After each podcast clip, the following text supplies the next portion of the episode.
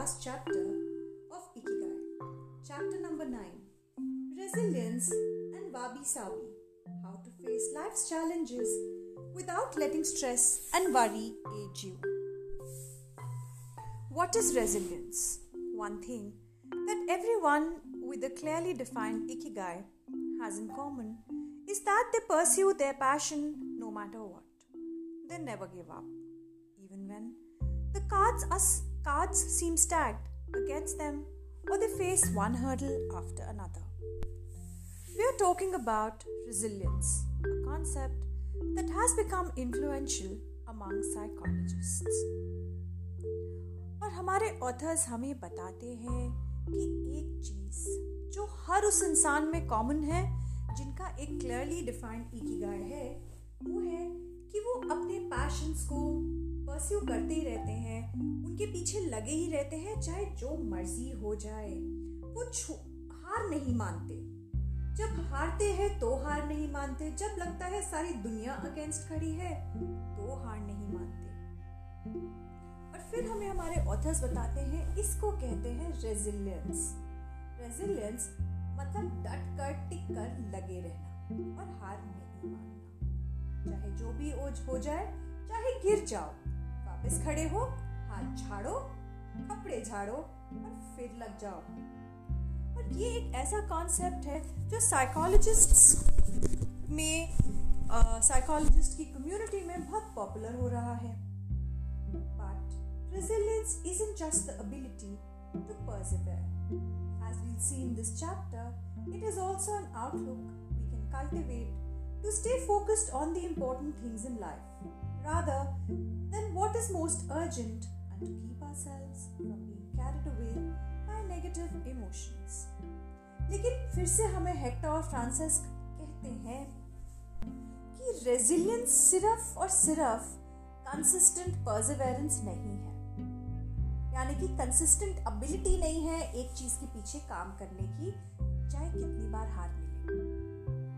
और वो कहते हैं, इस चैप्टर में हम देखेंगे कि परसिवेरेंस जो है, यानी कि रेजिलियंस जो है, एक आउटलुक है जिसे हम कल्टिवेट कर सकते हैं ताकि हम उन चीज़ों पे फोकस्ड रहें जो ज़रूरी है इम्पोर्टेंट है, ना कि उन चीज़ों पे जो अभी करना हमारे लिए इमरजेंसी या अर्जेंसी है। और रेजिलियंस जो है, वो हमारी मदद करता है कि हम अपने नेगेटिव इमोशंस के साथ बहते ना जाएँ और थोड़ा बैलेंस बना this final in the final section of the chapter, we'll explore techniques that go beyond resilience to cultivate anti-fragility. और वो हमसे कहते हैं इस चैप्टर के एंड में हम अलग अलग टेक्निक्स देखी सीखेंगे बात करेंगे जो आ, हमारी मदद करेगा रेजिलियंस के भी आगे जाने में और एंटी फ्रिजिलिटी डिस्कवर करने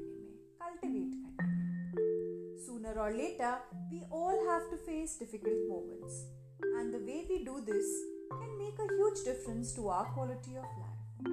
Proper training for our mind, body, and emotional resilience is important for confronting life's ups and downs. और फिर से हमें एक बार बताया जाता है कि आगे या पीछे हम चाहे कितना ही भाग लें एक दिन ऐसा ज़रूर आता है कि हमें अपनी ज़िंदगी की डिफिकल्टीज को फेस करना पड़ता है। और उस वक्त हम उसे कैसे फेस करते हैं, ये हमारी लाइफ के लिए, हमारी क्वालिटी ऑफ़ लाइफ में बहुत बड़ा डिफरेंस क्रिएट करती है। तो चाहे जितना मर्ज़ी था एक दिन हम सबकी ज़िंदगी में ऐसा आता ही है जब हमें रुकना पड़ता है और हर उस प्रॉब्लम को आँखों में आँख डाल के देखना पड़ता है, जिससे हम भाग रहे थे। और हम उसे आज डील करें या कल डील करें डील तो करना पड़ेगा।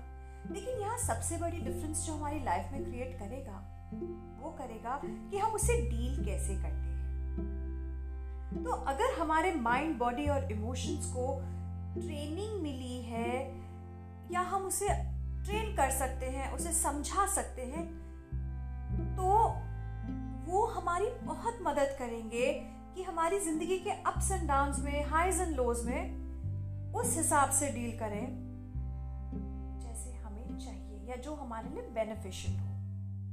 नाना करोबी या ओकी, ये एक जापानीज प्रोवर्ब है, जिसका मतलब है fall seven times rise the eight मतलब सात बार गिरने के बाद ही आठवीं बार आप खड़े होंगे और आगे बढ़ेंगे।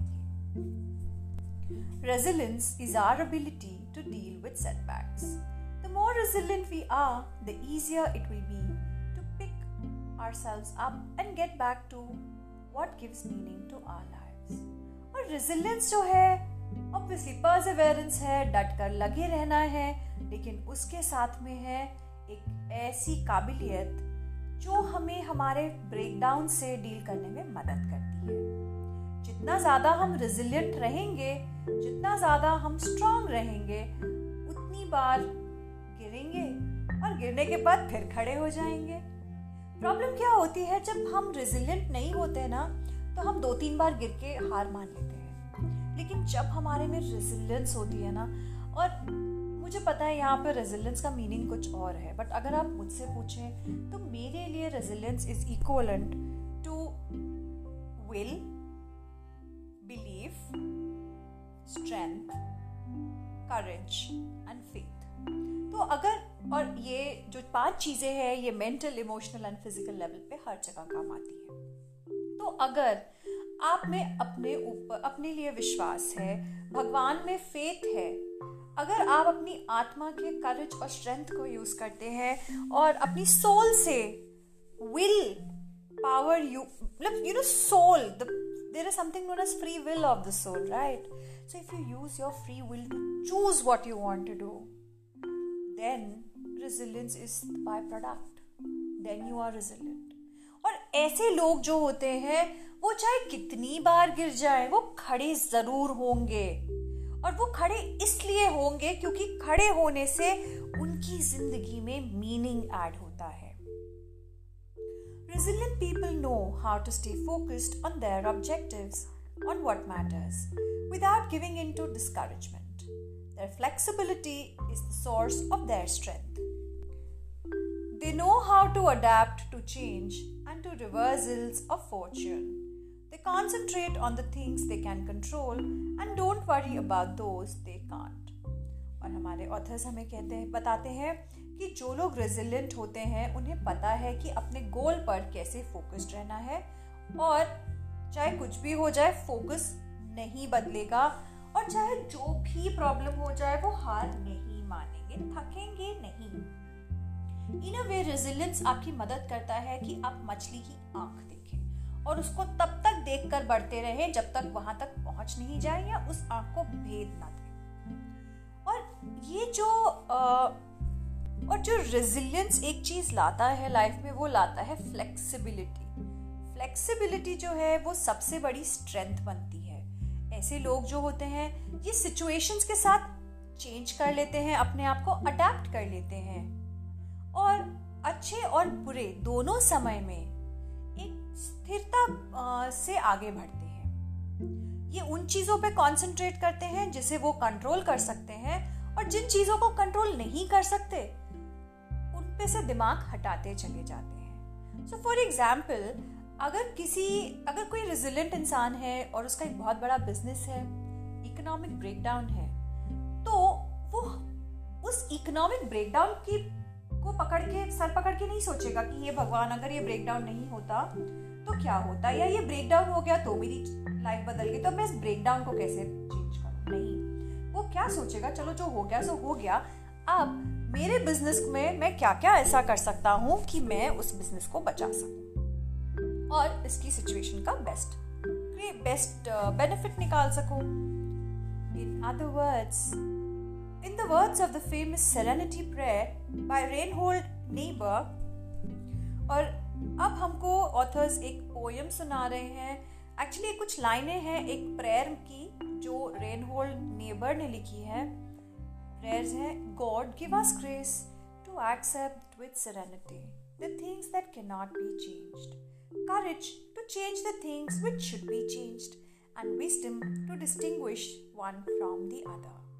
और इस प्रेयर में रेन होल्ड जो है, वो भगवान से प्रे करते हैं और भगवान से कहते हैं कि, हे भगवान, हमें ईज पीस एंड ग्रेस दीजिए कि हम हर वो चीज़ एक्सेप्ट कर ले जिसे हम चेंज नहीं कर सकते, बिल्कुल शांत भाव से। हमें करज दीजिए स्ट्रेंथ दीजिए, हिम्मत दीजिए ताकि हम वो चीज़ें बदल सकें जो हमें बदलनी चाहिए।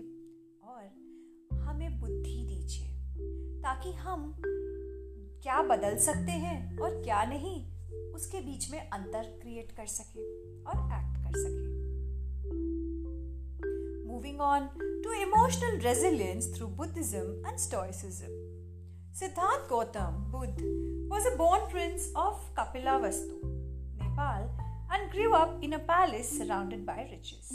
At 16, he married and had a child. Not satisfied by his family's wealth, at 29, he decided to try a different lifestyle and ran away from the palace to live as an ascetic. But it wasn't asceticism that he was looking for. It didn't offer the happiness and the well being he sought. Neither wealth nor extreme asceticism worked for him. He realized that a wise person should not ignore life's pleasures. A wise person can live with these pleasures, but should always remain conscious of how easy it is to be enslaved by them. और एक बार फिर Francis और Hector हमें ले जाते हैं गौतम बुद्ध की तरफ़ गौतम बुद्ध जैसा हम सब जानते हैं कपिल वस्तु नेपाल में पैदा हुए और एक बहुत एक राजकुमार थे 16 साल की उम्र में उनकी शादी हुई और एक बेटा हुआ।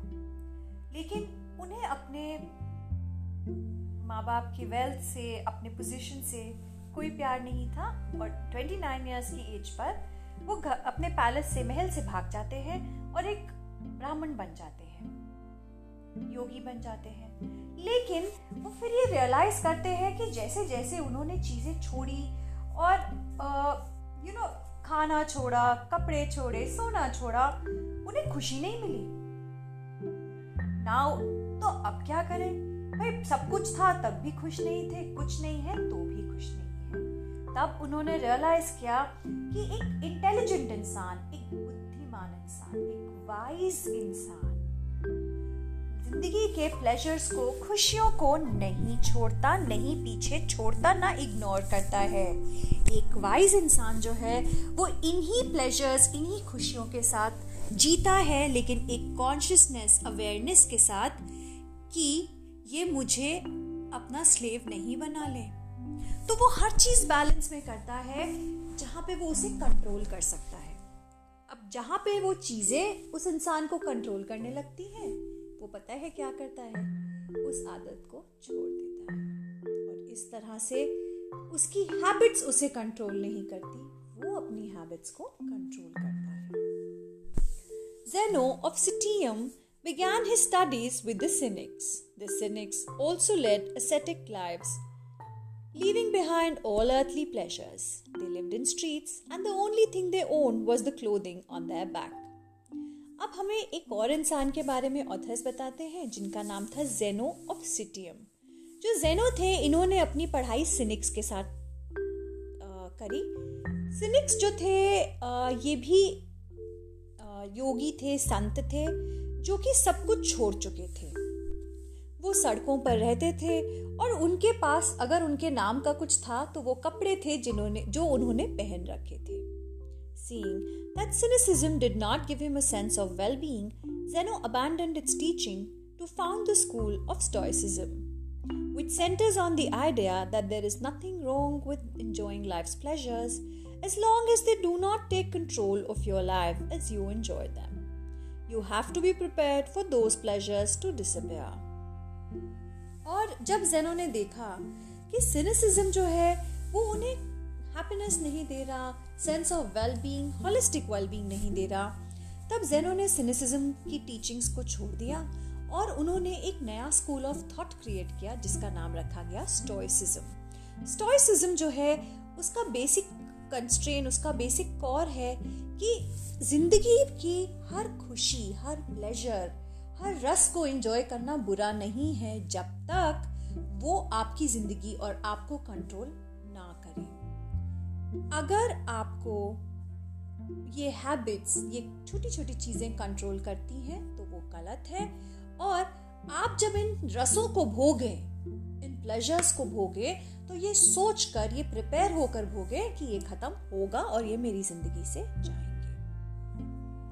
The goal is not to eliminate all feelings and pleasures from our life as in cynicism but to eliminate negative emotions since their inception one of the objectives of both Buddhism and Stoicism has been to control pleasure, emotions, and desires. Though the philosophies are very different, both aim to curb our ego and control our negative emotions. तो stoicism का जो गोल है वो ये नहीं है कि जिंदगी से सारे इमोशंस प्लेजर्स खुशियाँ रस हटा दो इसका इसका ऑब्जेक्टिव है कि उससे रिलेटेड नेगेटिव इमोशंस कंट्रोल और ग्रीड हटा दो। उसे अपनी एडिक्शन या अपनी आदत मत बनने दो। जब से बुद्धिज्म और स्टोइसिज्म शुरू हुए हैं, उनका बेसिक ऑब्जेक्टिव रहा है कि प्लेजर लो पर बैलेंस में कंट्रोल में। इमोशंस फील करो बट कंट्रोल में। डिजायर्स एक्सप्लोर करो पर कंट्रोल में। दो भाई बुद्धिज्म और स्टोइसिज्म दो अलग अलग टेक्निक्स हैं टीचिंग्स भी अलग अलग हैं लेकिन दोनों का पर्पस एक ही है कि अपने ईगो को कंट्रोल में रखना और अपने नेगेटिव इमोशंस को पकड़ कर रखना और उसे मिसयूज नहीं करना उसके बहाव में नहीं बहना Both and Buddhism are at their roots methods for practicing well being. According to Stoicism, our pleasures and desires are not the problem. We can enjoy them as long as they don't take control of us. The Stoics viewed those who were able to control their emotions as virtuous. तो stoicism और Buddhism जो है उनकी जड़ें हैं wellbeing की practice में और स्टोइसिज्म जो कहता है वो ये कहता है कि आपके रस आपके डिजायर्स आपके प्लेजर्स जो है वो प्रॉब्लम नहीं है, वो ज़िंदगी के विलन नहीं है। आप उन्हें इंजॉय करें, लेकिन बस उस लेवल तक जब तक आप उन्हें कंट्रोल कर पाए। जिस दिन वो आपकी जिद, आपकी आदत बन जाए, उसे छोड़ दीजिए। और जो स्टॉइक्स थे स्टॉइसिज्म जो फॉलो करते थे, उन्हें स्टॉइक्स कहते थे, जो स्टॉइक्स थे वो कह, वो हर उस इंसान को बहुत अच्छा बहुत